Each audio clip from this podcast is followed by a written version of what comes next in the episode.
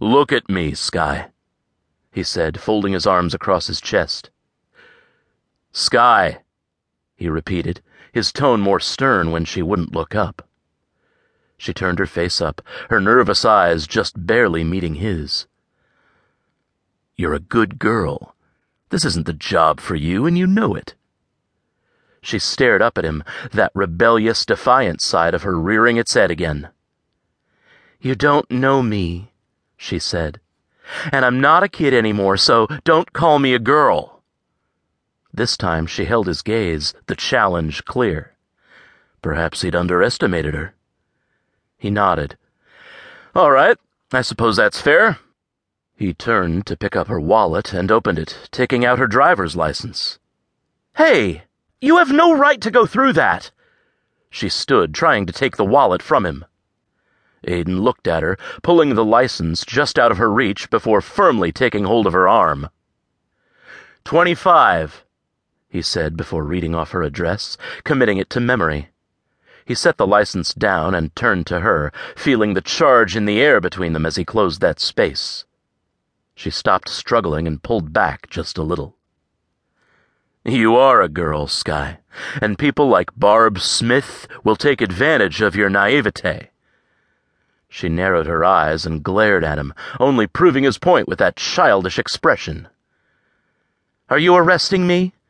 she asked, defiance marking her words. No, I'm not, but I am warning you. Don't let me see you back on my mountain again as long as you're working for that tabloid. Is that clear? I have a right to be here as long as I pay to use the facilities. What can you do? At that, he chuckled before pulling her in tight, his face just inches from hers, his eyes boring into hers. Then, in one swift move, he tugged on her arm, pushing her up against the desk and bending her over it, just twisting one arm behind her, not painfully, but so there was no question as to who was in control of the situation. What can I do? he asked, looking over her bent form, her small waist, the soft swell of her bottom. Skye had stilled entirely. He wasn't even sure she was breathing. She lay with her cheek on his desk, watching Aidan from the corner of one eye. Aidan's free hand just brushed over her back, fingertips barely touching, yet the contact causing an almost electrical charge between them.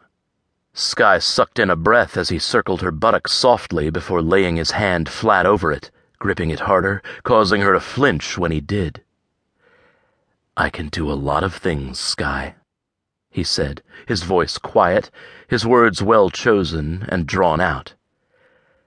This is my mountain, and I make the rules here. You want to know what I do to pretty little girls I catch doing something they're not supposed to be doing? He asked, not really waiting for a reply, realizing from the stiffening of her body how the words little girl made her tense. I take them over my knee, I bare their pretty little bottoms, and I spank them, he said, delivering that final sentence in a near whisper at her ear. Skye's soft whimper satisfied him, and after holding her for one more moment, he released her. Skye stood, stumbling backward, her face flushed, her eyes wide. She put as much distance between herself and him as she could, her eyes glued to his, but otherwise seemingly unable to speak. Do you need a ride home? he asked, breaking eye contact and casually moving back behind his desk. Truth was, he was more affected by this display than he could have imagined he would be. I have my car, she said. She lived down in Denver, so it was a good four hour drive, but the weather was dry and the roads good. Am I allowed to go? Although her hand was on the doorknob, she didn't turn it, waiting for permission instead. Aidan looked at her, curious at that. He nodded, clearing his throat. Terence will see you and Barb out.